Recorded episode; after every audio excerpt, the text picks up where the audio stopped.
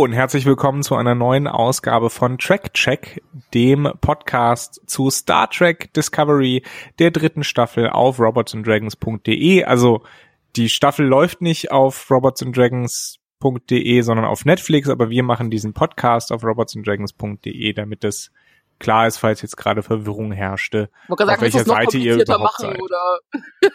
ich finde es auch immer gut, wenn man Werbung für die Seite macht, während man das hört, wo man doch schon auf der Seite gewesen sein muss, um das hören zu können. Du weißt schon, ja, was vielleicht ich mein. machen ja Leute, nehmen sich das über einen RSS-Feed oder sowas oder bekommen es übers Internet empfohlen. Das möchte so. ich sehr hoffen. Keine Ahnung.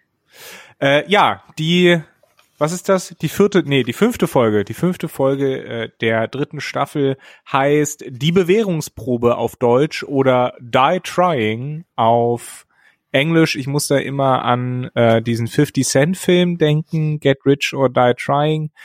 Hat zum Glück nichts damit zu tun. Aber es wird gestorben. Spoiler. Gut, ja. Also Wann wird nicht gespoilert? Es wird jeden Tag gestorben. Dass meistens, wenn ich Spoiler, den Spoiler-Tag benutze, das ein bisschen ironisch ist.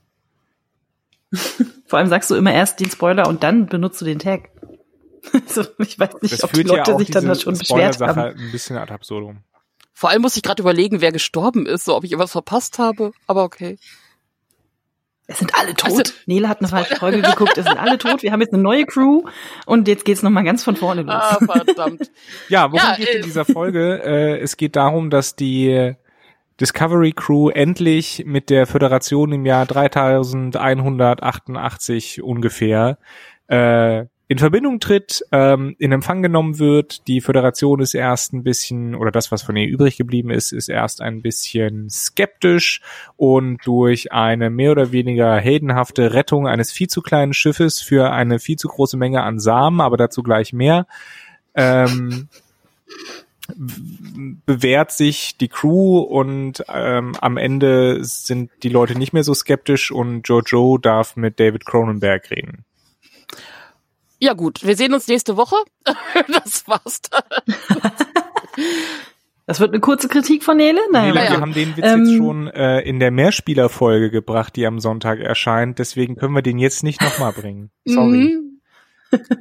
Äh, erste Frage, habt ihr David Cronenberg erkannt? Weil ich äh, wusste nicht genau, wie der aussieht. Deswegen war ich äh, beim Nachlesen äh, doch sehr, sehr erfreut und habe dann alle Szenen nochmal geguckt, einfach um zu worshipen, dass, ich, dass es David Cronenberg äh, der, der ist. Der sieht doch total nach David Cronenberg aus. Ich weiß halt einfach nicht, wie Leute aussehen. So. Ich muss manchmal immer einfach googeln. Ich habe auch voll das schlechte Namens, äh, Quatsch, voll das schlechte Gesicht. Also für mich war das irgendwie David so Cronenberg spielt David Cronenberg, aber okay. Ich hatte, ich hatte auch nur irgendwo mitbekommen, dass David Cronenberg da eine, eine, einen Auftritt hat und als dieser komische, leider nicht Zigarette rauchende Mann, das hätte noch, das, das wäre noch das i-Tüpfelchen gewesen. Ähm, da neben bei, bei meinem Verhör von Jojo dabei stand, dachte ich mir, ach äh, ja, das könnte der, könnte der sein. Dann habe ich es nochmal gegoogelt, dann war er es. Ähm, wi mhm. Wissen wir alle, wer David Cronenberg ist und warum er ähm, ja äh, so viel Aufmerksamkeit auf sich zieht hier in dieser Folge? Warum? Also ich, mir war bis jetzt nicht so ganz bewusst, dass er anscheinend ein Trekkie ist und äh, deswegen vielleicht einfach mitmachen wollte. Aber er ist ein sehr bekannter, äh, sagen wir mal, wie nennt man das? Fantasy, na, es ist ja nicht, ja, ja, klar, natürlich, aber was macht der? Fantasy nicht? Also Body Horror. David Cronenberg hat halt Regie geführt und äh, nee, das die Regie geführt bei Die Fliege aus den 80er Jahren und ähm, auch bei einigen anderen Videodrome beispielsweise. Naked, Naked Lunch, Lunch, kann ja, ich gut, sehr empfehlen. Ist, äh, sehr äh, far out. Sehr anders. Ähm, zuletzt ja. glaube ich auch, also ich glaube, was, was immer mal wieder im äh, Fernsehen lief, was man kennen könnte, ist dieses Existenz äh, mit, ah, wie heißt er?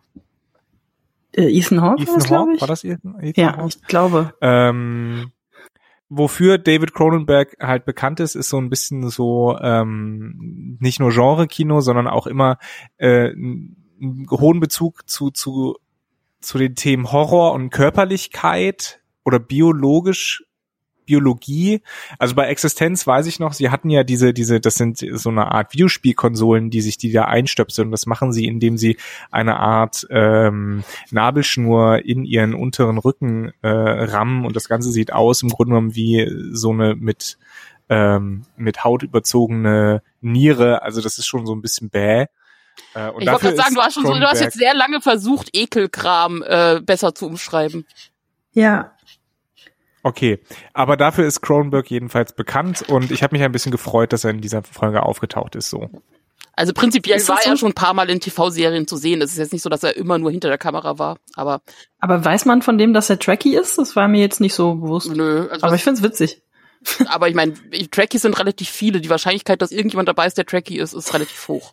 Okay, das stimmt. Wir sind zumindest froh, dass äh, er mitgespielt hat und nicht zum Beispiel J.J. Abrams oder so.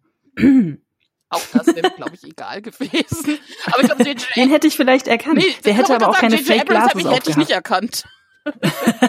Na, der hat eine Brille auf, die er auch wirklich braucht. Bei David Cronenberg fand ich den Witz, dass er sagt, ich habe die einfach nur aufgesetzt, weil ich damit schlau aussehe. Das glaube ich aber fand nicht. ich schon ganz, ganz gut. Aber fangen wir doch erstmal an. Ich meine, die Discovery hat den Ja. Anflug und ich meine, die Folge fängt erstmal an wieder mit Captain's Log. Das heißt, es ist schon mal eine gute Folge für mich. Das scheint sich jetzt so durchzuziehen, ne? Ja. Ich find's gut. erstmal prinzipiell erstmal eine gute Folge für mich.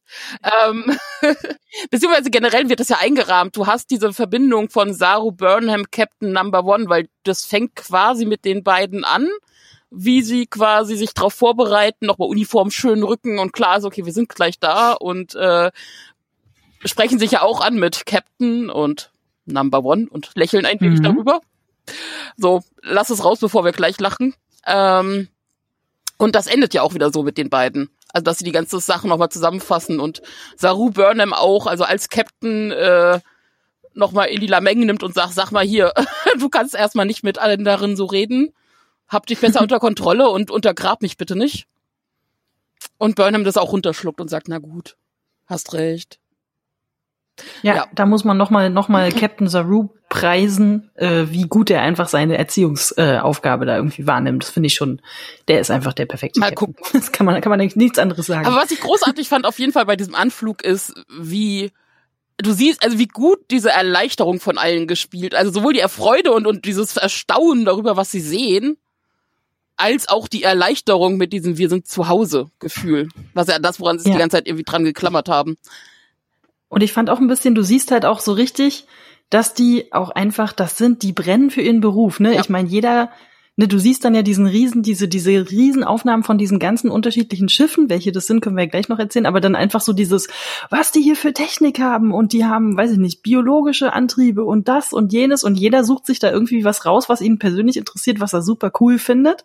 Und äh, alle so total begeistert davon, was es da einfach, was sich da so entwickelt hat mit der Zeit. Das fand ich irgendwie fand ich irgendwie sehr nett, dass alle einfach sagen, guck mal hier und guck mal da und wie die sich dann alle so an diesem einen großen Fenster dann irgendwie versammeln. Ja. So irgendwie genau so ist das wahrscheinlich dann auch einfach, ne? Wenn du also selbst wenn du, weiß ich nicht, wenn die Ti- Titanic irgendwo angekommen wäre, dann wäre das wahrscheinlich genau so, dass dann alle irgendwie sich dann da aufs aufs Deck versammelt hätten und gesagt hätten, da guck mal und wow, huh.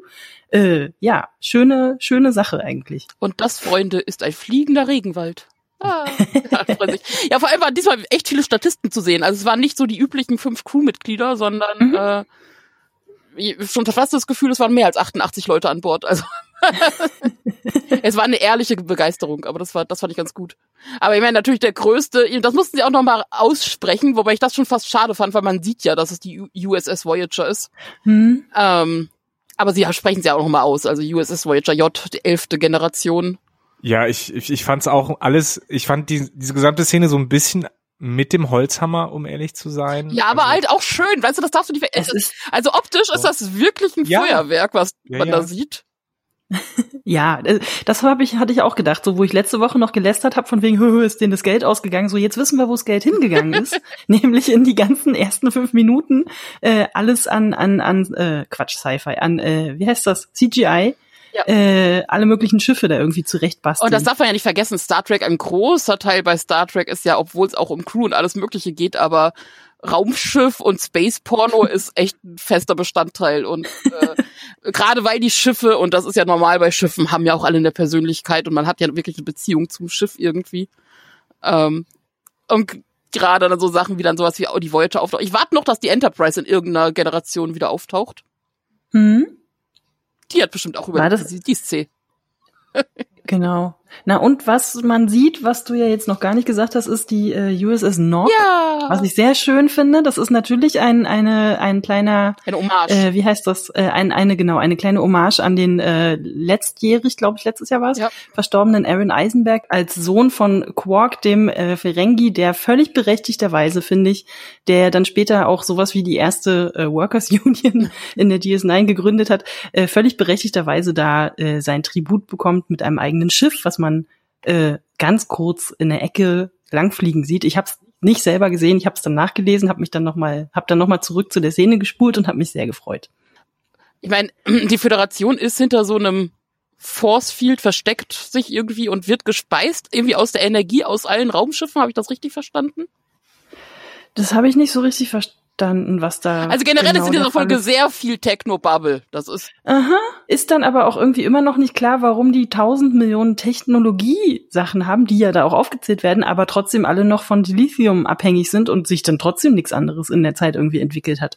Äh, bisschen schwach war. ja, generell muss ich sagen, die Föderation im 32. Jahrhundert, es sieht alles noch sehr nach 23. Jahrhundert aus irgendwie.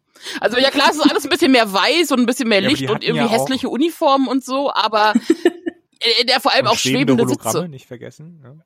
Stimmt. Ist das nicht Oh, komplett ja. vertane Das Energie? auch, ja. Weil damit das schwebt, muss es ja Energie haben und kann man nicht Vielleicht einfach ist das so Magnetik, äh, magnetische, so so Hoverboard-mäßig. Äh, vielleicht, vielleicht ist das dann einfach Aber ist das nicht einfach nur eine schreckliche Spielerei ohne, also ich meine, das sollten die vielleicht mehr Energie in rausfinden, was Ja, so Burn ja, ist, ist stecken, als in Es werden ja auch die Außenseiten der Schiffe Aber beleuchtet zum Beispiel, was auch Leute- Quatsch ist. Ich meine, die, was brauchst du? Rücklichter vorne irgendwas, dass du nicht gegeneinander fährst, aber Wobei das, muss ich brauchst du sagen, auch das nicht hat, mich, viel. das hat mich sehr begeistert beim Anflug der Discovery, dass du auch mal deren Hintern siehst und dass der offen ist.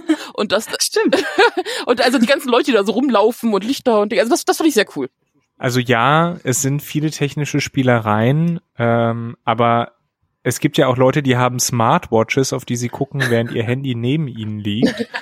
Äh, insofern halte ich das nicht für Nein. komplett Gutes Argument. Ähm, daneben, dass es das in der in Das der, äh, in der Zukunft geben könnte. Abgesehen davon, wir haben ja auch eine Zukunft, die in gewisser Weise ja auch einen technologischen Bruch mit diesem Burn äh, hinter sich hatte und die sich gerade erst versucht, äh, davon wieder zu erholen. Was ja auch so ein bisschen die Erklärung ist, warum auf einmal jemand, äh, der noch kein Debriefing hatte und tausend Jahre zurück ist mit seinem Wissen, auf einmal voll gefragt ist und da irgendwie die Welt retten kann und äh, Dr. Kalber mit seinem, also es ist ja ungefähr so, als würde hier Hildegard von Bingen auftauchen und deinen Krebs heilen wollen oder so.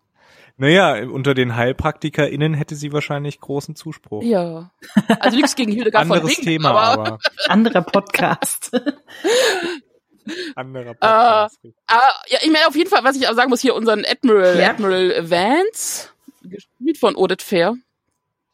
Da habe ich mich ein bisschen gefreut, sorry, weil, falls ich kurz unterbreche, da habe ich mich ein bisschen gefreut, dass Odette Fair auftaucht, weil ähm, der spielt nämlich auch eine bestimmte Rolle in äh, Die Mumie, dem Film mit Brandon Fraser. Also da habe ich mich ein bisschen gefreut, einfach weil Die Mumie zwar kein in dem Sinne guter Film ist, äh, aber doch irgendwie einen Platz in meinem Herzen hat aus irgendwelchen Gründen, die ich nicht näher die beschreiben Mumie ist kann. ein super Film. Ich lasse nichts auf die Mumie Action. kommen. Okay, Alle und Teile. deswegen freut es, freut es mich, dass Odette Fair äh, da auftaucht und mich daran erinnert hat, dass es diesen Und ich mag auch eigentlich, muss ich sagen, also ich hoffe, dass es auch so weitergeht. Ich mag auch seine Rolle, weil der ist genau wie wir ja neulich schon hatten mit, äh, äh, war sie Captain, weiß nicht mehr, Ndoye, äh, er ist auch erstmal sehr vorsichtig und setzt die Leute erstmal einzeln auf den Stuhl und sagt, so Freunde, wir müssen jetzt hier erstmal alles abklären, äh, weil ich kenne euch nicht und ich weiß nicht, was ihr mir hier für eine Story zurechtlegt. Und das ist auch völlig, völlig okay. Er ist Admiral. Also ich finde es erstmal gut, weil also er hat auch einfach die Figur und, und also er sieht sehr gut in Uniform aus und so, das ist sehr, er, er ist Admiral. Und das halt auch wirklich vorsichtig ist und nachvollziehbar. Auf der einen Seite ist klar, er kann sie nicht einfach komplett ignorieren und wegschicken. Man muss schon vorsichtig drauf gucken, weil sie haben ja auch Ressourcen und man braucht die Leute und die Schiffe und alles. Aber wie er auch sagt, da finde ich es ganz gut, dass sie es halt auch mal aufgreifen, dass sie den jetzt in den Arsch beißt, dass sie ja quasi im Laufe der zweiten Staffel ja diese Aktion hatten mit, okay, wir löschen alles über die Discovery und über Control und keine Ahnung was löschen wir aus unserer Berichterstattung raus und offiziell ist die Discovery explodiert und ja, das beißt sich jetzt halt ein bisschen Arsch, weil er sagt ja, laut unseren Aufzeichnungen Kennen wir uns nicht. Ja. Und, und ihr habt, ihr habt auch, ihr sagt, ihr habt den, äh, euer, der Hund hat die Hausaufgaben gefressen und euer roter Engelanzug ist weg und das habt ihr. Ich dachte, ich habe genau ich hab da ich genau in dem? Moment habe ich dann schon aufgeschrieben, nein, nicht den roten Engelanzug erwähnen, oh Gott. Und dann, und dann hält er den das aber zum Glück so vor, dass ich dann doch wieder damit ganz zufrieden war. Ähm, deswegen bei den Befragungen aber auch, und das war ein bisschen irritiert von, von diesen ganzen Hologrammen. Also angefangen natürlich erstmal bei diesem Eli. Äh, das, ähm, wieso hat der eine Fliege an? Weil er, weil er entfernt aussieht wie Bills Nye, der Science Guy. Ja, schon. Und warum, und warum muss der so aufdringlich sein, wenn er die sowieso von der Seite scannen kann? Wieso muss er quasi die so auf der Pfanne Weil's und geht. Weil das total Weil- witzig weil- ist, Nele. Ich muss da Nein. kurz mal ganz weit abschweifen, wenn ich darf. Und zwar möchte ich eine Empfehlung rausgeben. Ich weiß nicht, ob ihr äh, diese britische Serie aus den frühen 2000ern kennt, Black Books. Ja, natürlich. Natürlich. Und da gibt's eine Folge, äh, wo, also, äh, ich muss ich äh, kurz zusammenfassen, es geht um einen sehr misanthropischen Buchhändler, der in einem ziemlich süffigen Buchladen wohnt und alles hasst um ihn rum, was es überhaupt nur gibt.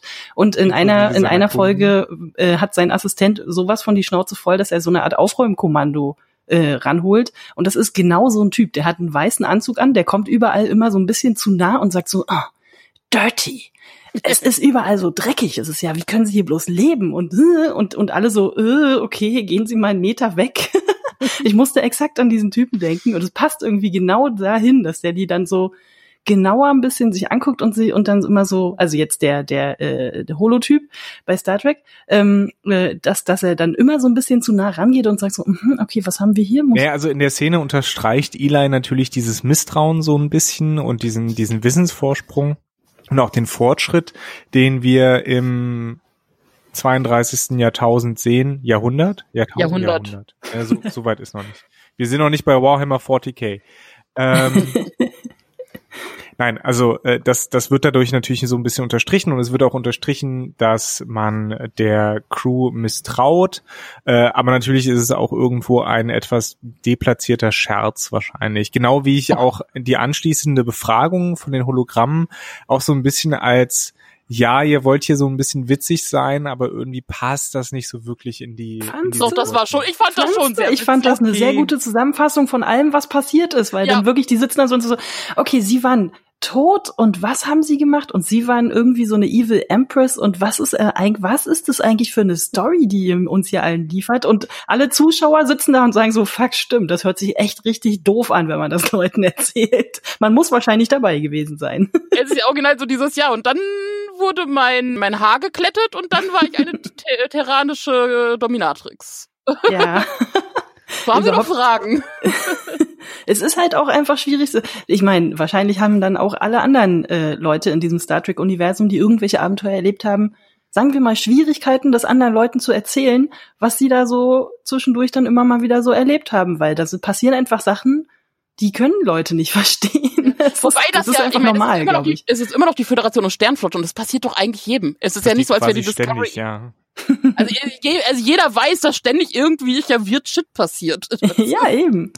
Deswegen, Deswegen- ich, ich fand's, ich fand's nicht so viel. Aber da ist ja sehr- aufgenommen auch wieder Nahen, weil Nahen war ja auf der Enterprise und ähm, Pike hatte ja generell sein Problem mit Hologrammen und da passt es dann auch wieder, dass Nahen nichts anderes tut, als quasi ihren Status zu nennen und immer mit so einem suffisanten Lächeln so ein, ja, was, was müssen die jetzt machen? Dann wirf mich doch in, ins Gefängnis. Aber generell, dass sie noch Hologramme haben in der Form, warum haben sie so viele Hologramme? Okay, sie haben wenig Leute, sind Mhm. viele gestorben, macht Sinn. Aber gerade so, gerade bei so Befragungen würde ich ja vielleicht nicht zwangsläufig Hologramme einsetzen. Ja, vielleicht mussten sie tatsächlich einfach auch Zeit sparen, weil sie einfach mal 80 Leute befragen müssen in kürzester Zeit, wer weiß. Und, und, aber sie sind ja nicht wirklich weiterentwickelt, weil wenn du jetzt Giorgio hast, die ja dann durch ihre äh, super Blink, was kann Giorgio eigentlich nicht? Egal. Auf jeden Fall weiß Woher weiß Giorgio eigentlich, dass es Hologramme sind und dass man die damit hacken kann? Das würde mich mal interessieren. Ist sie jetzt im Hologramme-Hacken ausgebildet oder? ja vor allem der, der, ja anscheinend ja schon. Ich meine, was weißt, was, weißt du, was das alles im Terran-Universum gibt? Nein, aber es gab ja schon vor tausend Jahren Hologramme und dass du prinzipiell Hologramme hacken kannst mit so Blink, das ist, das kenne ich irgendwo her. Ich weiß gar nicht, ob ich jetzt aus Star Trek kenne oder irgendwo anders her aus irgendeinem anderen Film, aber es ist nicht komplett neu, dass man sie mit Augenblinken irgendwie ausschalten kann. Okay. Ähm, man kann mich korrigieren, äh, beziehungsweise äh, Infos geben, wo ich es herkennen könnte, aber es kam mir nicht unbekannt vor, dass das geht, also dass das in Filmen geht. In manchen. Hm. Ähm, aber wieso die Hologramme nicht weiterentwickelt sind und Giorgio sie so leicht ausschalten kann und generell was ist das mit Kovic? Wer ist er? Ja, so ein Geheimdienstfuzzi, oder? Die sind doch immer so ein bisschen shifty. Ich glaube, er ist Sektion 31, das wird Sinn machen, weil das wird halt auch irgendwie äh, diese, diesen Weg ebnen, weil Giorgio ja nun mal mit ihrer Sektion 31 eine eigene Serie kriegt. Aber das mhm. Schöne, das Schöne fand ich ja, dass sie äh, halt wirklich die Frage gestellt haben, was machen sie eigentlich da auf dieser Discovery? Was soll das? Ja. Warum, warum sind sie hier?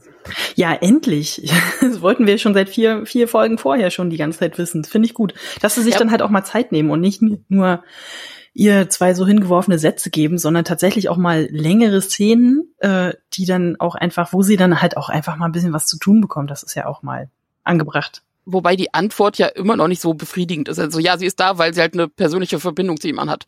Und das wird ja. noch nicht Linus sein. Also vielleicht schon, aber ich glaube, das ist nicht Nummer eins, warum sie da geblieben ist. ähm, It's canon. Ist ja noch, ist, ist ja noch tiefer gehen, aber gerade, ich meine, Kovic hat die Brille bestimmt nicht nur aus Modegründen aus, wie er sagt.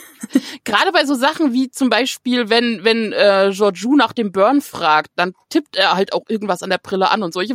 Und vor allem ist Giorgio danach ja auch irgendwie komisch. Also diese Sache, wo sie da mindestens mal 30 Sekunden äh, im Freeze ist, ja. Ist Giorgio jetzt auch ein Hologramm? Ist sie mind-controlled? Ist da irgendetwas, und ist Kovic auch aus, der, ist, ist, ist Kovic vielleicht auch aus dem Spiegeluniversum? Weil es war ein bisschen auch eigenartig, dass es halt nochmal so genau ausgeführt ist. Also aus irgendwelchen Gründen ist Kovic historischer Fachmann für Terraner.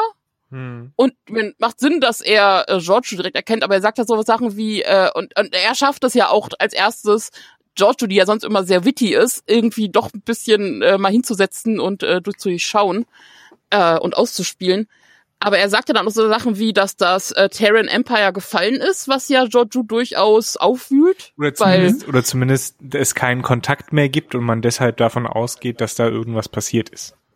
Naja, schon, aber es, es, was er klar sagt, ist, dass das Terran Empire gefallen ist und dass aus irgendeinem Techno-Bubble-Zeug auf jeden Fall dieses Schicht zwischen den Welten breiter ist und seit 500 Jahren keiner mehr vom Spiegeluniversum rüber ist oder andersrum. Jetzt ist natürlich die Frage, wie viele Leute vom Spiegeluniversum befinden sich jetzt noch in diesem Universum? Mhm.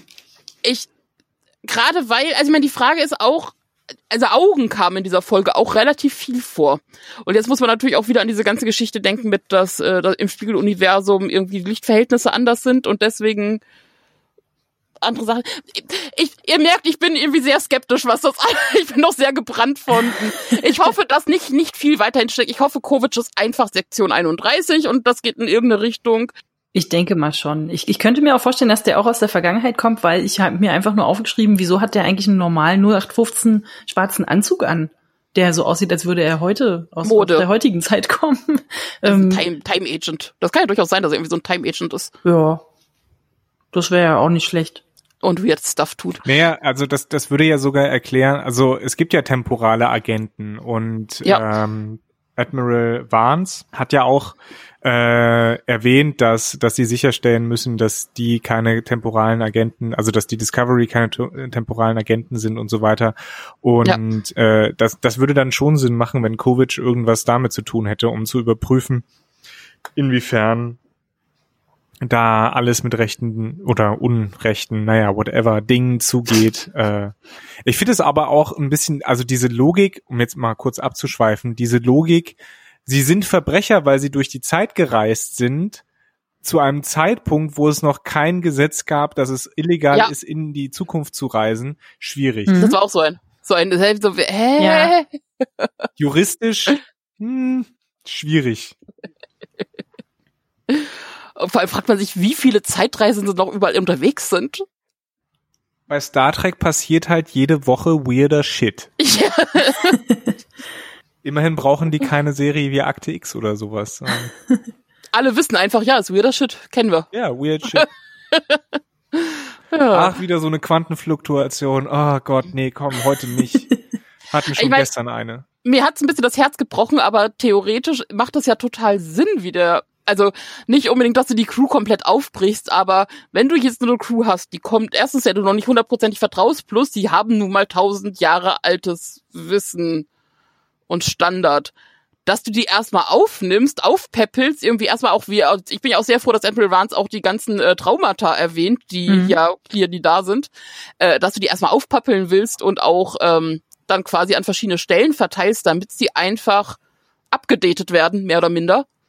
Es ist ein ganz normaler Onboarding-Prozess Ja. in einem modernen, größeren Unternehmen, ja. und da, also- und da macht das Sinn, dass du sie aufteilst und nicht halt eine, eine große Gruppe hast, die da irgendwie einzeln betreut wird, weil auch der Wissenschaftler muss andere Dinge wissen, al- also der äh, Science-Typ muss andere wissen, Sachen für, wissen als der Technik-Typ und der, Mhm.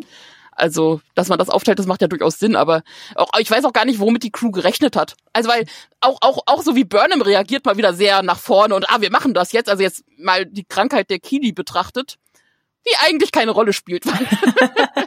Ich muss ja so Niemand lachen, als sie sagen so, Niemand, no one cares about the Kili. Ja, das stimmt. Ich weiß nicht, wahrscheinlich haben die einfach gedacht, die kriegen einfach jetzt so wochenmäßig, so Freelancer-mäßig so Aufträge und dann kommen die jede Woche zurück und sagen, hier, wir haben übrigens dies Volk gerettet und wir haben da was gemacht und so. Äh, so nein. Ja. Finde ich dann, dann fand ich es aber auch sehr konsequent, dass auch Saru dann sagt, ja, was habt ihr denn erwartet? Wir, wir sind hier bei der Starfleet wieder eingekehrt. Natürlich machen wir, was die sagen, weil das sind, Ja. die bezahlen uns halt, so nach dem Motto. Naja, Äh, nicht nur bezahlen, hm. sondern das ist ja auch das, wir, ich find's eigentlich gut, dass Saru immer wieder an die Werte der Sternenflotte erinnert und an Ja. die Föderation. Und das ist ja nun mal das, was sie haben. Das ist das. Und das, deswegen fand ich es auch so gut, dass du diese Erleichterung in den Blicken von allen gesehen hast. Das ist das Einzige, was sie noch haben. Ja. Und dass dann auch klar ist, dass, okay, wenn wir sie als Föderation anerkennen und als unsere Organisation, dann müssen wir uns auch deren Ablauf und Gesetzen und allem Möglichen unterwerfen. Und das ist ja jetzt vor allem nicht groß neu, als es schon im 23. Jahrhundert war. Du kriegst Befehle und gut ist und dann machst du sie halt. Genau. Und dann muss man manchmal auch einfach das machen, was dann der Chef oberhalb des eigenen Chefs macht. Und sagt. vor allem ist jetzt alles, was Admiral Vance sagt und tut, nicht eigenartig. Also ich meine, das macht ja eigentlich total Sinn, was er tut und war zu erwarten. Na klar. So.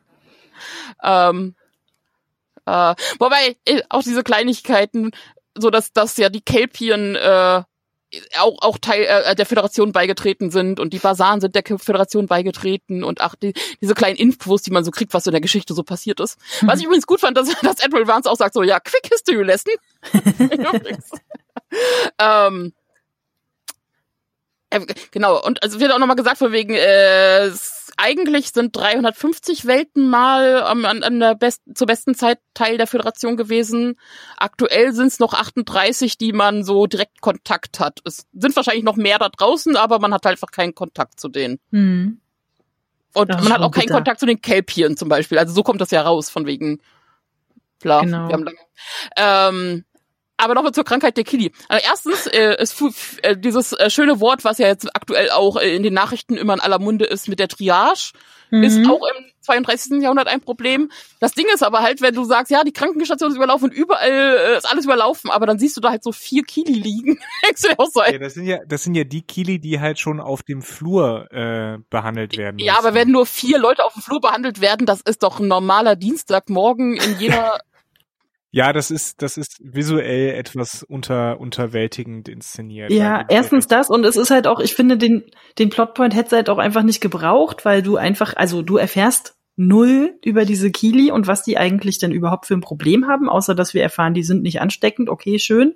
Ist zu Corona-Zeiten ganz, ganz beruhigend, das dann auch im Fernsehen nochmal zu hören, aber sonst ist es irgendwie so, all der ganze andere Kram, der danach kommt mit diesem ganzen äh, Samenbankschiff-Dings, äh, hätte auch so funktioniert. Man kann, hätte ja auch einfach erzählen können, ja, wir haben hier ein Schiff, das wird wahrscheinlich demnächst kaputt gehen, wollen wir das vielleicht mal retten? Das ist doch völlig egal, aus welchem Grund, sondern also das ist auch so wertvoll. Das Ja, hätte jetzt mit den Kili überhaupt nicht notwendig gereicht, sein müssen. ja, aber du musstest doch Kalber ein bisschen mehr mit reinbringen und dafür brauchst du dann eine Kranke. Äh, Und ich meine, das, das ist der Punkt, das kritisiere ich nicht wirklich. Ich mache ein bisschen, mich ein bisschen drüber lustig, aber ich bin dem positiv gesonnen, weil es, es ich, ich mag teilweise einfach, dass es sich wieder so oldschool Story of the Week anfühlt, dass du diesen Rahmending hast. Natürlich hättest du es weglassen können. Du könntest auch sagen, du lässt es auch mit dem ganzen USS Tickoff weg, sondern dass du dich rein auf äh, die Crew kommt wieder in der Föderation an und wird ge gebrieft. Das hätte ja auch eine Folge locker füllen können mit lauter Informationen und witzigen Zwischenspielern. Aber ich mag einfach diese kleinen Rahmengeschichten, die, die einfach ein bisschen, ja, man hat, man hat einen Anfang und ein Ende. Das, das gibt ein bisschen Rahmen, das finde ich durchaus gut und dann ist es mir auch eigentlich egal, wenn es austauschbar ist. Also klar, ich werde mich jede Woche wieder drüber lustig machen und Dings, aber eigentlich mag ich's. Ach, die Tikov fand ich ganz okay, so als Idee. Ja, aber die war winzig. Wieso ist sie so klein? das, das, darauf Ah, kommen wir okay, noch. Okay. Also okay, reden wir jetzt über die Tikov? Reden wir, reden wir kurz über die Tikov, weil das ist mein allergrößtes Problem mit dieser Folge. Ja. Allein das Konzept. Wir haben so einen kleinen, weiß ich nicht, Frachter. Mhm. Ja, also wir sehen die ja im Vergleich zur, zur Discovery. Und sie ist ziemlich klein. Aber sie hat einen, einen äh, Speicher, in dem physisch alle Samen sämtlicher bekannten Pflanzen der Galaxie enthalten sind. Samen, die brauchen nicht viel Platz. Ja, aber hast du gesehen, in was die da, in was die da eingepackt sind? Also das braucht schon ziemlich viel Platz. Und äh, ja. ich weiß nicht, ob du es weißt. Es gibt in in ähm, Norwegen, glaube ich, gibt es diesen Bunker. Ja.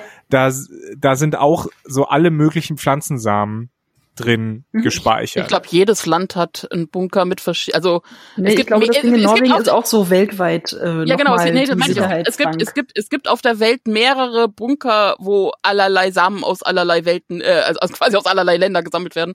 Ja, aber das sind relativ große Veranstaltungen. Ja. Weil die ja auch alle eine unterschiedliche Kühlung brauchen und so weiter und so fort.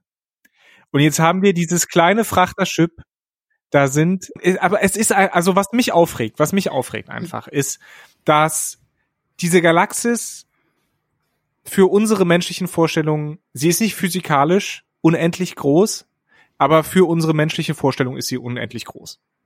Das heißt, wir haben auch eine Welt, in der nicht jeder 300. Planet erdähnlich ist, sondern scheinbar jeder 50.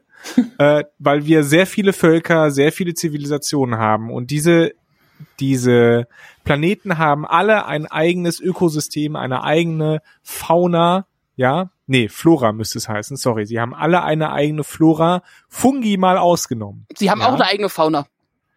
Ja, das auch. Aber es geht ja jetzt um die Pflanzensamen. Ja. So. Das heißt, wir haben unendlich hoch, unendlich viele für unsere Zwecke, physikalisch nochmal was anderes, ja, Verzeihung. Aber wir haben unendlich hoch, unendlich Pflanzensamen. Und die sind alle auf diesem kleinen Schiff. Das ist bescheuert. Entschuldigung, das ist völlig bescheuert, wenn sie gesagt haben, hätten irgendwie, wir haben eine Sammlung von allen äh, sinnvollen Nutzpflanzen, die alle weltweit essen können. Ja, okay, super das, das, das hätte es eingeschränkt, das wäre immer noch ein bisschen baller gewesen, aber das hätte ich, hätte ich abgenommen. Aber alle Pflanzen von allen bekannten Planeten aus der Galaxis, das ist nicht möglich. Das ist physikalisch gibt es nicht diesen, diesen, ähm, Stauraum, um das alles auf einem Schiff unterzubringen und dann schon gar kein Schiff, das so klein ist. Ich habe ich hab ein ganz anderes Problem, nämlich dass der Wächter, der Typ, der da, nämlich dieser Professor, wie ist der, Professor Dok, oder so, Dok, Dok, Attes, Dr. Attes. Dr. Edges, genau, äh, dass der total okay damit ist, dass da einfach ein paar Pflanzen so vor sich hinwachsen. Ich meine, wenn die dann eingehen, ja, und du bist der Typ, der dafür verantwortlich ist und du hängst da mit deiner Holo-Familie ab, weil du irgendwie, ja, äh, nicht alleine sein möchtest, ja, und dann kommst du vielleicht irgendwann mal irgendwo an und dann ist die Hälfte der Pflanzen weg, weil du vergessen hast, die zu gießen, weil du ein Trauma hast. Also äh, naja, ich gut, glaube, das heißt, ist nicht okay, was der da macht. Nee, gut, aber das, der ist ja an dem Punkt, wo die Sachen rumwuchern, ist er ja schon nicht mehr okay. Das ja, wird ja, ja, erklärt, es wird ja erklärt, dass sie was rumwuchern, weil er auf der Suche nach einer ähm, äh, nach einer Cure, also nach einer ähm, Heilung für seine Familie ist. Und deswegen hat er ja. alle möglichen Pflanzen rausgezogen, also alle möglichen Samen rausgezogen und aufgezogen, um zu gucken, ob irgendeine Pflanze dabei ist, die helfen könnte. Das heißt, theoretisch, wenn er, wenn er wieder zurückkommt und, und geheilt wird, wird er direkt erstmal gefeuert. Also, dass der nicht ganz normal ist, ist ja, also den Maßstab würde ich jetzt nicht ansetzen. Hm. Schau, bei allem, was passiert, bist du sauer darüber, dass er ein paar Pflanzen wachsen lässt. Er hat die Verantwortung für alle fucking Pflanzen über die Galaxis und Ja gut, aber das, das kann und er. Deswegen ist das eine dumme Idee. Ich sagen, eigentlich kann er ja nichts dafür. Das ist ja, weißt du, wenn ich jetzt morgen beauftragt werde, eine Herz-OP aus durchzuführen, dann kann ich auch nichts dafür, wenn jemand abkratzt. du wirst ja hoffentlich dann vorher ausgebildet. Ich hoffe, er wurde vorher ausgebildet und nicht, hier, Dr. Dingsbums, haben Sie schon aber mal eine Blume gegossen? Aber wie willst du eine einzelne ja, Person ausbilden, so ein Schiff zu beweisen. Vor allem eine, wenn, ja, vor allem das ist auch so ein Ding, ne? Eine vor allem nur. ist es ein winziges Schiff, was jetzt auch nicht so aussah, als hätte es voll die Waffensysteme und Co. Und jetzt fliegt das da rum, gerade in einer Sache, wo Ressourcen hochwichtig sind. Wieso wird denn das nicht ständig angegriffen? Und also weil das, weil, weil die anderen Piraten denken, nee, das ist so eine dumme Idee, damit geben wir uns nicht ab, da werden wir nur in, in so ein schwarzes Loch der dummen Sci-Fi-Ideen gezogen. Vor allem ist es ja deutlich größer auf der Innenseite, wenn man, also ich, wenn du jetzt mal diese Größe von diesem Schiff, was man sieht, vergleichst zu Discovery, Und auf diesem kleinen Schiff sind jetzt, ich sag mal, Pi mal Daumen, sieben Leute drauf gerade und sie können immer noch irgendwie quer durch die Gegend laufen und sich verstecken und keine Ahnung was. Jetzt sind 88 Leute auf der Discovery und wenn du jetzt mal guckst, wie klein die Zikoff ist und wie groß die Discovery, das heißt, diese 88 Leute auf der Discovery könnten jeder ihren eigenen Abschnitt haben, sie müssten sich nie begegnen. Also könnte jeder so allein vor sich hin. Hm. Ich, ich finde dieses, dieses, das macht mich, das macht mich wütend. Die Idee, dass, dass man, dass man sich hinsetzt beim Schreiben und sagt, ja, und auf diesem Schiff sind halt alle Pflanzen der Galaxis. Also, dass man nicht fünf Minuten daran oder oder zwei Minuten. Also direkt, wenn man sowas sagt, müsste eigentlich die Idee kommen, nee, ist dumm. Naja, oder die Idee, ja, ist ja nicht so wichtig. Wir brauchen es für die Geschichte, hört sich gut an und eigentlich ist es ja, auch egal. Aber selbst, selbst dann kann man sich ja Mühe geben und, und halt den Kompromiss machen, okay, wir sagen nicht alle Pflanzen, sondern alle Nutzpflanzen oder sowas. Ich meine, das wäre auch noch blödsinnig, aber das, das, das wäre irgendwo eine sinnvolle Einschränkung. Ich meine, wir sind ja, wir sind ja auf der Erde noch nicht mal so weit, dass wir, dass wir alle wirklich alle Pflanzen, alle Tiere, alle Insekten äh, ähm, katalogisiert haben. Es gibt, es gibt im Regenwald Froscharten, die noch nicht angeleckt wurden, ja, und noch nicht entdeckt wurden. Äh, ich glaube, letzte Woche erst wurde irgendwie eine neue Insektenart entdeckt oder eine Unterart oder was weiß ich nicht was, ja. Es, ah, also ich muss auch zusammenfassen, wenn das ist, das ist, worum wir uns hauptsächlich an dieser Folge aufhängen, war es eine gute Folge. Ja, okay, von mir aus. Naja gut, auf jeden Fall. Ich meine, es hilft. Ich, eigentlich habe ich mich gefreut, dass, dass es jetzt eine Chance ist, halt ein bisschen mehr über Nahen rauszufinden und sie kennenzulernen. Und wir finden mehr über die Basen raus, äh, zumindest ein bisschen mehr oder minder. Und dann bleibt, ich verstehe nicht, warum sie auf diesem Schiff bleibt. Also ich eigentlich heißt es heißt am Ende ja nur, Dr. Atlas möchte nicht gerettet werden, Dr. Atlas möchte bei seiner Familie bleiben. Das kann er ja. Sie können die Familie mit auf die Discovery übernehmen oder sie können äh, das Schiff im, im, im Schlepptau haben. Oder ich meine, es gibt so viele Gründe. Also ich, meine, ich verstehe nicht ganz, warum jetzt Nahen auf dem Schiff bleiben will. Auch so, es wird ja vorher ganz viel angedeutet, was, was dann einfach nicht weitergeführt wird. Also zum Beispiel, dass sie sagt, hey, wir äh, bei, wie heißt die, Basana, Basana? Basan. Basara? Basar, ja, äh, Dings. Basen. Äh, haben irgendwie einen anderen Umgang mit dem Tod und dann bleibt das einfach so im Raum hängen. Ich, ich hätte da vielleicht eine Erklärung mal ganz interessant gefunden, was denn jetzt daran so anders ist und warum sie das jetzt da so überhaupt so interessiert. Also ein anderer Umgang ist mit dem Tod ist ja schön und gut, aber deswegen lässt du doch nicht die USS Sickoff da so dann. Ich meine, das sind wichtige Dinge drin. ist ja schön, dass er einen anderen Umgang mit dem Tod hat, aber. Ja, nee, ich meine, sie sagt das dann ja auch. Und sie sagt, das ist der Grund, warum sie das jetzt macht. Und ich denke so, okay, und zwar und dann wird es nicht weiter ausgeführt. So, äh, aber sie alleine hat ja auch noch keine Einführung und nix und, und altes, jetzt fliegt sie durch dieses alleine durch. Und warum, warum fliegt sie aus der, aus der Föderation, wenn sie da jetzt unten bleibt? Ja, das halt, weil sie dann nicht mehr aufregende Abenteuer Woche für Woche machen kann, sondern. Also wenn, wenn Nan jetzt irgendwas erlebt, dann aufregende Abenteuer, wenn sie alleine durch dieses, durch die Also ich, ich glaube, wir werden, ich, es, ich finde es jetzt nicht mega schade, dass sie, dass sie quasi aus der unmittelbaren Zukunft dieser Serie äh, geschrieben wurde dadurch. Ich rechne fest damit, dass sie irgendwann mal äh, im Laufe der Serie oder im Laufe dieser Staffel sogar noch auftaucht. Mal einen Blumenstrauß ähm, schickt oder Ey, so Poison, ja. so, so Poison Ivy mäßig oder so. Also sie ist dann Teil der Pflanzen oder so. ja, das vielleicht nicht, aber vielleicht irgendwie doch. mal mit Okay, vielleicht doch, Nele. Vielleicht aber auch anders. Vielleicht hat sie die Tikov zu einem lebenden Schiff umgemodert und vielleicht ist das ist ist Ich find's gut, dass du umgemodert so gesagt diese hast. riesen diese riesen Orchideen aus Picard. Ah. Okay, lassen ja. wir das. Oh nein, nicht bitte nicht, ich erinnere mich nicht an die. Ja, aber zusammengefasst wirkt es trotzdem so, als müsste Nan jetzt Platz machen für Lieutenant äh, Villa. Hm? also die Sicherheitschefin, äh, Lieutenant. Und ist ja dann auch der Grund, weil sie berichtet ja dann, wie gut und also wie dysfunktional, aber gut die Crew ist und dass die unbedingt zusammenbleiben muss. Nachdem sie Tilly, Reno und Stamets beobachtet hat. Ist immer gut, wenn man so aus Stichproben dann irgendwie aufs Ganze schließt. Not, not all crews, sag ich mal. Hashtag not all crew. ähm, äh, ich würde gerne noch mal zurück zu der Tikov gehen. Äh, was sollte Nein. diese komische Kampf, Pseudo-Kampfszene mit diesem Holo-Typ? Why? Weil äh, Giorgio dieses Mal nicht gekämpft, sondern nur geplinkt hat und sie braucht dann noch eine Kampfszene. Fand ich irgendwie ist unsinnig. es egal. Ja, Unsinnig. aber es ist halt auch so. Ich meine, was ich schön fand, wirklich, ist also die, die Samenbank an sich fand ich optisch sehr schön, dieser kleine Raum mit den. Diese, diese, du meinst diese, diese äh, Wabenstrukturartigen Dings? Ja, das sah irgendwie cool aus. Ich fand nur das davor alles irgendwie so doof, wo dann so irgendwelcher Efeu rumhängt und dann hast du da so rotes Licht, grünes Licht, irgendwelche, irgend, schon wieder irgendwelche Trockeneissachen, so, so, äh, hab, Wenn ich nochmal klugscheißerisch Kritik anbringen darf an diesem Gesamtkonzept. Wabenstruktur ja, aber dann Hexfelder, weil Ja. Hexfelder tatsächlich die platzsparendste Annäherung äh, Ja. sind. Äh, ja, das waren jetzt äh, irgendwelche Strukturen. und das ne? waren irgendwelche unregelmäßigen Strukturen mit ziemlich dicken Wänden. Und wenn du die gesamten Pflanzen, Samen aller Pflanzen der Galaxis unterbringen willst, dann musst du einfach auf den Platz achten. Und das haben sie hier nicht getan. So. Wir können jetzt zu zweit weiterreden, bis wir mit der Tico fertig sind. Wobei sie jetzt weniger nach Hexfeldern aussah, also es sah mehr so nach typischen Pflanzenzellen aus, wenn man sie unter Mikroskop äh, anguckt. So. Ich glaube, das sollte es auch ein bisschen sein. So irgendwie so eine Art organische Struktur, bla bla. Keine Ja. Ahnung.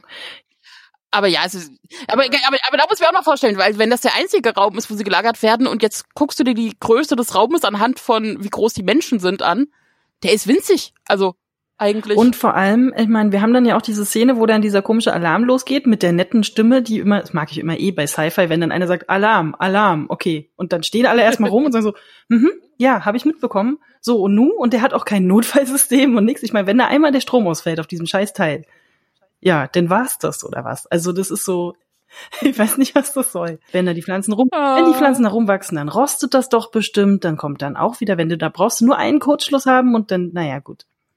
Wenn unter unseren Hörern Biologen sind, die uns das irgendwie noch weiter erklären können, bitte her damit. Nur damit äh, Johannes dann vielleicht auch mal eine Gegenstimme hat, weil ich muss leider sagen, es überzeugt mich alles sehr, was er sagt.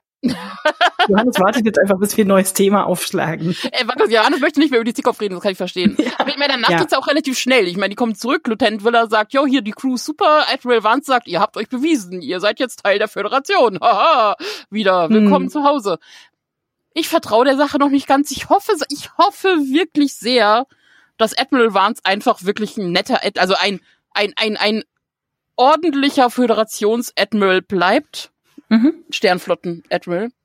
Ich hoffe sehr, dass nicht noch Control kommt. Ich hoffe sehr, dass äh, äh, Kovic nicht mehr ist als irgendwie Sektion 31 Typ. Von mir aus auch noch ein time äh, temporaler Agent oder sowas. Das darf er von mir aus auch noch sein. Aber ich möchte nicht zu sehr von der Spiegelwelt äh, wieder drüben haben. Ich hoffe, dass Georgiou in irgendeiner Form weiterhin Georgiou ist und jetzt nicht irgendwie großartig ersetzt ist oder so. Mhm. Wobei ich nicht weiß, ob das nicht schlimm wäre, wenn Giorgio ersetzt würde, weil sie ja momentan eh keine Funktion erfüllt. Ja, das stimmt, aber dann wird sie ja noch mehr Aufmerksamkeit kriegen. Aber das war jetzt ehrlich gesagt Ja. fast schon eine der ersten Folgen, wo ich gedacht habe, ich möchte gern mehr Szenen mit Georgiou sehen, weil ich die einfach cool fand. Ja. Und der andere Kram hat mich einfach nicht so interessiert. Ich dachte so, ja, ich könnte jetzt noch zehn Minuten Cronenberg und Dings zusammen gucken. Das wäre jetzt auch- okay. Hätte ich, also ich fand sogar, ich fand sogar tatsächlich der Bruch zwischen, sie sind hier ganz alleine und sie sind nur bei der Discovery, weil sie Burnham so mögen, äh, und Jojo guckt in die Leere, ähm, fand ich, fand ich zu krass. Also da hätte es irgendwie noch einen, noch einen Abschluss geben müssen, meiner Meinung nach. Hm. Ähm, einfach weil, ja, weil diese Szene tatsächlich sehr stark war. Ja. Weil man das Gefühl hatte, dass da zwei ebenbürtige Gegner da sind. Und man hatte auch das Gefühl, dass, dass Kovic tatsächlich Jojo das Gefühl gegeben hat, da sitzt jemand, den, den kann ich nicht so einfach verwirren. Also also allein diese Sache mit den Fragen so. äh, ich kann ihren, ihren Antworten nicht vertrauen, deswegen brauche ich, brauche ich sie nichts nicht zu fragen. Wenn sie mich fragen, weiß ich, was sie wissen wollen. Mhm. Also das ist eine wunderbare Logik. Hm. Ähm, und äh, hat, hat mich im Gegensatz zu anderen Sachen in dieser Folge tatsächlich so ein bisschen beeindruckt. Also da hätte ich auch echt gern mehr von gesehen. Ja. Wissen wir, ob Cronenberg nochmal auftaucht? Wissen wir noch nicht Ja, wahrscheinlich. also müsste eigentlich in irgendeiner Form, sonst fände ich es irgendwie eigenartig, weil wie Johannes sagt, also irgendeine Form von Auflösung braucht's noch und ich finde, da müsste Kronberg auch dabei sein. ja, denke also ich Kovic. auch. Ähm, Ich denke, einmal sehen wir ihn auf jeden Fall noch, ja. was ich jetzt fast schon am Ende auch fast ein bisschen schade fand, dass du noch nicht wirklich gesehen hast, dass die Discovery äh, abgedatet wurde. Es wird zwar von Admiral Vance gesagt, irgendwie, dass sie irgendwie äh, technisch äh, refurbished wurde und so. Hat man noch nichts von gesehen. Ja.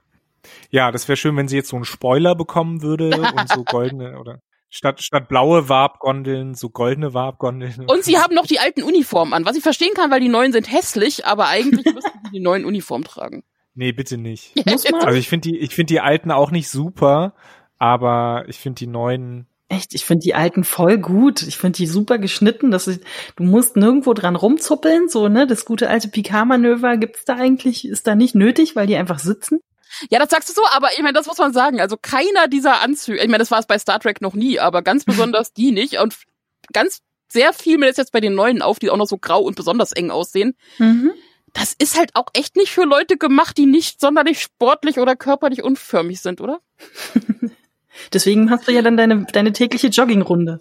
Ja, erstens erstens das und zweitens das ist Fernsehnede, da wollen die Leute nicht äh, nicht hässliche Menschen sehen. äh, in äh, TV adds five pounds, du weißt schon. Hm. Genau, ja. äh, Wobei ich bei der Crew auch ein bisschen, ich habe da kurz Stopp gemacht. Es sind auch zwei, drei äh, etwas äh, chubbyere, etwas, etwas äh, äh, ja schwergewichtigere Leute tatsächlich dabei. Eigentlich nicht wirklich, aber es sieht halt so aus, weil Oder es sieht so. Weil das die Standarduniformen sind und nicht die auf den Leib geschneiderten der Hauptcrew. Ja. Tatsächlich ist äh, Mary Wiseman, glaube ich, die ja Tilly spielt, so die einzige, die und Tick Notaro jetzt auch mal ausgenommen, die einzige, die Schauspielerin, die nicht halt, äh, soll ich, sag ich mal, einem, einem gängigen Schönheits- oder dem Hollywood Von der Hauptcrew. schön, dass du stolperst, Ja, ja. so wie drücke ich das jetzt aus? Ja, Nee, sorry, stimmt ja auch, also hat er mein, völlig äh, recht. Äh, Body Positivity und so weiter und so fort und deswegen müsste es man äh, müsste man das mal auch erwähnen und ähm, da muss man sagen, dass äh, vielleicht Star Trek auch noch ein bisschen dazulernen kann. Ich meine, wir haben diese ganze Diversitätssache und das ist ja auch schön und gut und so weiter, aber was Körperformen angeht, was ähm, auch eben dieses polierte Hollywood-mäßige angeht, da könnte man auch ein bisschen zu. Ich mein Argument, was ja. Ja. immer kommt, wegen, ja, das ist halt Militär und da sind sie halt alle durchsportlich, durchtrainiert und Co. Das sind sie im Militär, aber auch nur solange sie halt wirklich aktiv im, Hm. weil ab gewissem Punkt, wo sie dann halt mehr auf die äh, Verwaltungsebene und Co. gehen, was es ja nun mal auch gibt, nein, da sind sie nicht alle durchtrainiert und immer sehr gut aussehen. Ja, ich glaube, das Hauptargument ist ja auch einfach, das ist halt in der Zukunft, da sind die Leute ein bisschen klüger als jetzt und die wissen, was ihrem Körper gut tut und die werden ihrem Körper keinen Schaden zufügen, weil es ist ja schließlich Ja, Zukunft. aber trotzdem gibt es unterschiedliche Körperformen. Ja, aber guck, die Leute rauchen auch nicht und die Leute heute machen ganz schön viel Unsinn mit ihrem Körper. Ähm, obwohl gesoffen wird trotzdem, also naja. Ja, aber nur und die ganzen natürlich. Pilzsporn und Dinge, also ich meine, da sind genug Dinge in der Zukunft, wo sie auch dumme Dinge tun, also. Ich wollte auch nur so ein Standardargument anbringen. Es war jetzt nicht mein, Haupt, mein Hauptpunkt. Ja, alles in allem, ähm, wie gesagt, also bis auf das, Konz das Gesamtkonzept USS Tikov und diese, diese etwas angetackerte Nebenhandlung um die Kili fand ich auch, dass es eine unterhaltsame Episode war. Sie war in mehrerer Hinsicht okay. Hm? Ähm, ich habe wie du, Nele, äh, die Befürchtung, dass sie da noch irgendeinen Twist um die Föderation machen, nur um des Twistes willen, um uns Zuschauer irgendwie zu überraschen. Das ist immer ein bisschen schwierig. Ähm, aber ansonsten, ja, habe ich so ein bisschen die Hoffnung, dass wir in der nächsten Folge wieder mit einem ähm, Handlungsbogen vielleicht starten, weil momentan ist es ja so, wir haben die Föderation gefunden, äh, es, es sind jetzt eigentlich alle Handlungsbögen aufgelöst. Also nicht alle, aber äh, äh, wir haben hier noch hier und da noch ein paar zarte Pflänzchen. Ja, es ist der Name, Moment, äh, Osira gefallen, der wohl irgendwie der Föderation Probleme macht. Ähm, also da, da sind noch ein paar Anknüpfungspunkte da, aber so im Großen und Ganzen die Mission der Discovery ist ja jetzt eigentlich erfüllt. Ne? Sie haben die Föderation gefunden. Schon, aber man, aber man weiß immer noch nicht, was The Burn ist. Und Ja, was The Burn ist und diese komische Melodie, diese Sache, die da jetzt irgendwie so als bisschen, ehrlich gesagt, bisschen billiges Mysterium irgendwie aufgebaut wird, das soll jetzt wohl irgendwie über die nächste Folge dann dahin tragen, was auch immer. Also ich finde es jetzt ich war fast enttäuscht, dass die Melodie nicht All Along the Watchtower ist. Also wenn, wenn sie schon Battlestar Galactica aufnehmen, dann richtig. Aber jetzt die Frage ist, inwieweit die Melodie irgendwas mit The Burn zu tun hat. Also dass es irgendetwas war, was während des Burns verteilt Ich sag, ich sag dir, ja, ich sag dir, das ist Ja, ja. so eine so eine Resonanzgeschichte, weißt du? Das Ja. sind so irgendwie so Schwingungen und diese Schwingungen hat sich dann äh, hat dann das Dilithium zum Dingsbums zum Explodieren gebracht und äh, gleichzeitig hat sich diese Schwingung als Melodie äh, in die Köpfe der Leute eingebrannt. Irgendwie so. Willst du mir jetzt sagen, wird dass die Schreiber bei der, die drei Fragezeichen und das Gespensterschloss abgeguckt haben? Ja. Ja, Und oder dass die Melodie halt äh, Koordinaten sind. Also wenn man das rausschlüsselt und so und dann. oh, ja, das kann natürlich auch sein, ja. Uch, das habe ich auch schon mal in irgendeinem lustigen Taschenbuch gelesen. Ja, und in Battlestar Galactica. Aber ähm, Okay. habe ich nicht gesehen, deswegen kann ich da immer nicht so, ja, ja, Ähm. Nele wird schon recht haben, aber hm, okay. ja, ja, das ist eine gute Grundeinstellung, finde ich. Da spricht die Pädagogin. Und am Ende noch äh, ja, also was, was, was, was, einfach so was Kleines fürs Herz. Ich war sehr froh, dass du nochmal Detmers PTSD gesehen hast. Mhm. Und vor allem Ovosekun, also diese Verbindung zwischen den beiden und dass ihr sagt, hier, you got it und komm runter. Ja, ja, ja, ja, genau, wie sie ihr so, so zukommt, zur Ja. Hilfe kommt und dann sie gleich, die hätte sie ja fast schon umarmt, das fand ich irgendwie auch sehr schön. Und das spürt uns einer. Das ist, das ist ja. Das ist auch etwas, das nimmt nicht viel Zeit in Anspruch, aber es führt halt eine Geschichte weiter, es hält es am Laufen und sowas und das finde ich gut. Ja. Zusammengefasst aber ja. Unsere Hoffnung fürs nächste Mal. Von mir aus kann es wieder eine Geschichte der Woche irgendwie beinhalten, aber irgendwie, ja. Aber Ich- ich besser möchte- vielleicht als dieses Mal. Nein, das ist für mich vollkommen in Ordnung, weil die ganze Handlung rund um die Föderation fand ich fantastisch. Dann hast du halt mal so One-Offs mit Keely und Tickhoff und man braucht ja auch was, über das man sich äh, über, äh, lustig machen kann und erzählen und sowas. Das finde ich in Ordnung. Das ist Also so, so schön der Gedanke ist, Nele, aber ich glaube, die äh, Damen und Herren in den USA, in Kalifornien schreiben diese Serie nicht, damit wir uns darüber lustig machen können. was? Du meinst, es soll nicht unterhalten? Ach komm. Nee, unter, ja. Es Okay. gibt doch dieses You got me there. Siehst du? dieses cheesy Feeling. Das finde ich doch, das darf es durchaus sein. Also wenn wenn wenn wenn der Mainplot in Ordnung ist, dann dann habe ich großen Spaß mit äh, albernen Rahmenhandlungen. Da habe ich finde ich gut. Solange es nicht nur albern ist. Ja, und vor allem, also ich meine, solange jetzt nicht irgendwie komisch Control reinkommt oder dass die Föderation irgendwelche Bösewichte aus der aus dem Spiegeluniversum sind oder äh, also solange das nicht passiert, erstmal gut.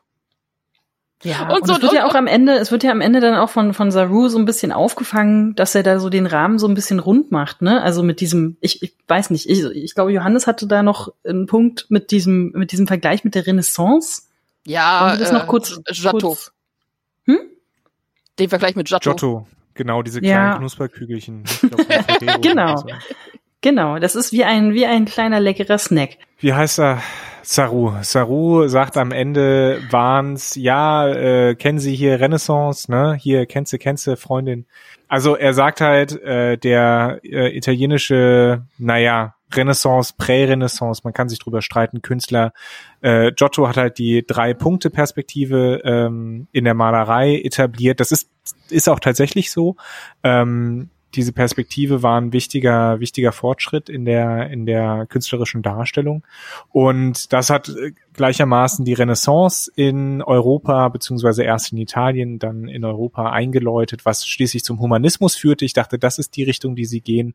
Aber ähm, ihre oder Sarus Ausgangspunkt ist, ähm, dass das dazu geführt hat, dass die Leute wirklich in die Ferne gucken, ja, nach oben gucken, ähm, was ja auch so ein, so ein Themen, äh, Thema ist in dieser, in dieser Folge, zumindest am Ende, und dass sie quasi ihren Horizont erweitern können. Und das hat dann ähm, ein bisschen Eindruck auf Wahns gemacht. Mir als Hobbyhistoriker tut es natürlich weh, wenn das gesamte Mittelalter vor der Renaissance als dunkles Zeitalter abgetan wird, was es nicht war, aber naja, komm.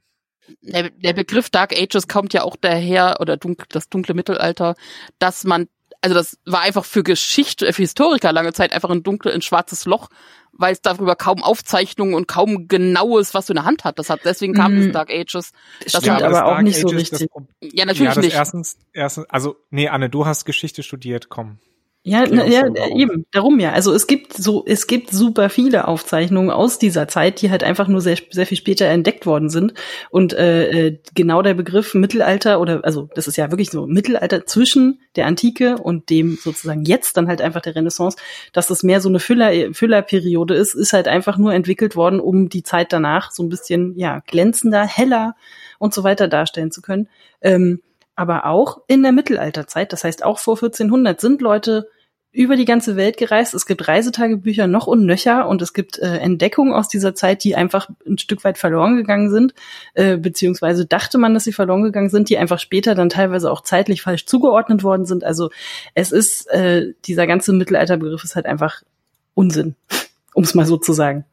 Ja, nicht nur das, also es ist ja auch das dunkle Zeitalter, ähm, das kann ja auch viele Sachen bezeichnen. Also dunkle Zeitalter, dieses Wort bezeichnet immer diese äh, Zeit, äh, Perioden, in denen wir relativ wenig schriftliche und auch wenig archäologische Aufzeichnungen haben. Zum Beispiel kann das dunkle Zeitalter auch die Zeit zwischen ähm, dem Ende der Bronzezeit, 11.000 oder dem Kollaps äh, der Bronzezeit im Mittelmeer, äh, rund 11.000 vor Christus und quasi ja. der Etablierung der äh, attischen Demokratien so ab 600 äh, vor unserer Zeitrechnung äh, bezeichnen, weil aus diesen, aus diesen Zeiten ist halt relativ wenig, wenig überliefert, zumindest aus dem Mittelmeerraum, von dem wir wissen. Ich habe Moment nicht aufgepasst. Wieso sind wir jetzt ein Geschichtspodcast?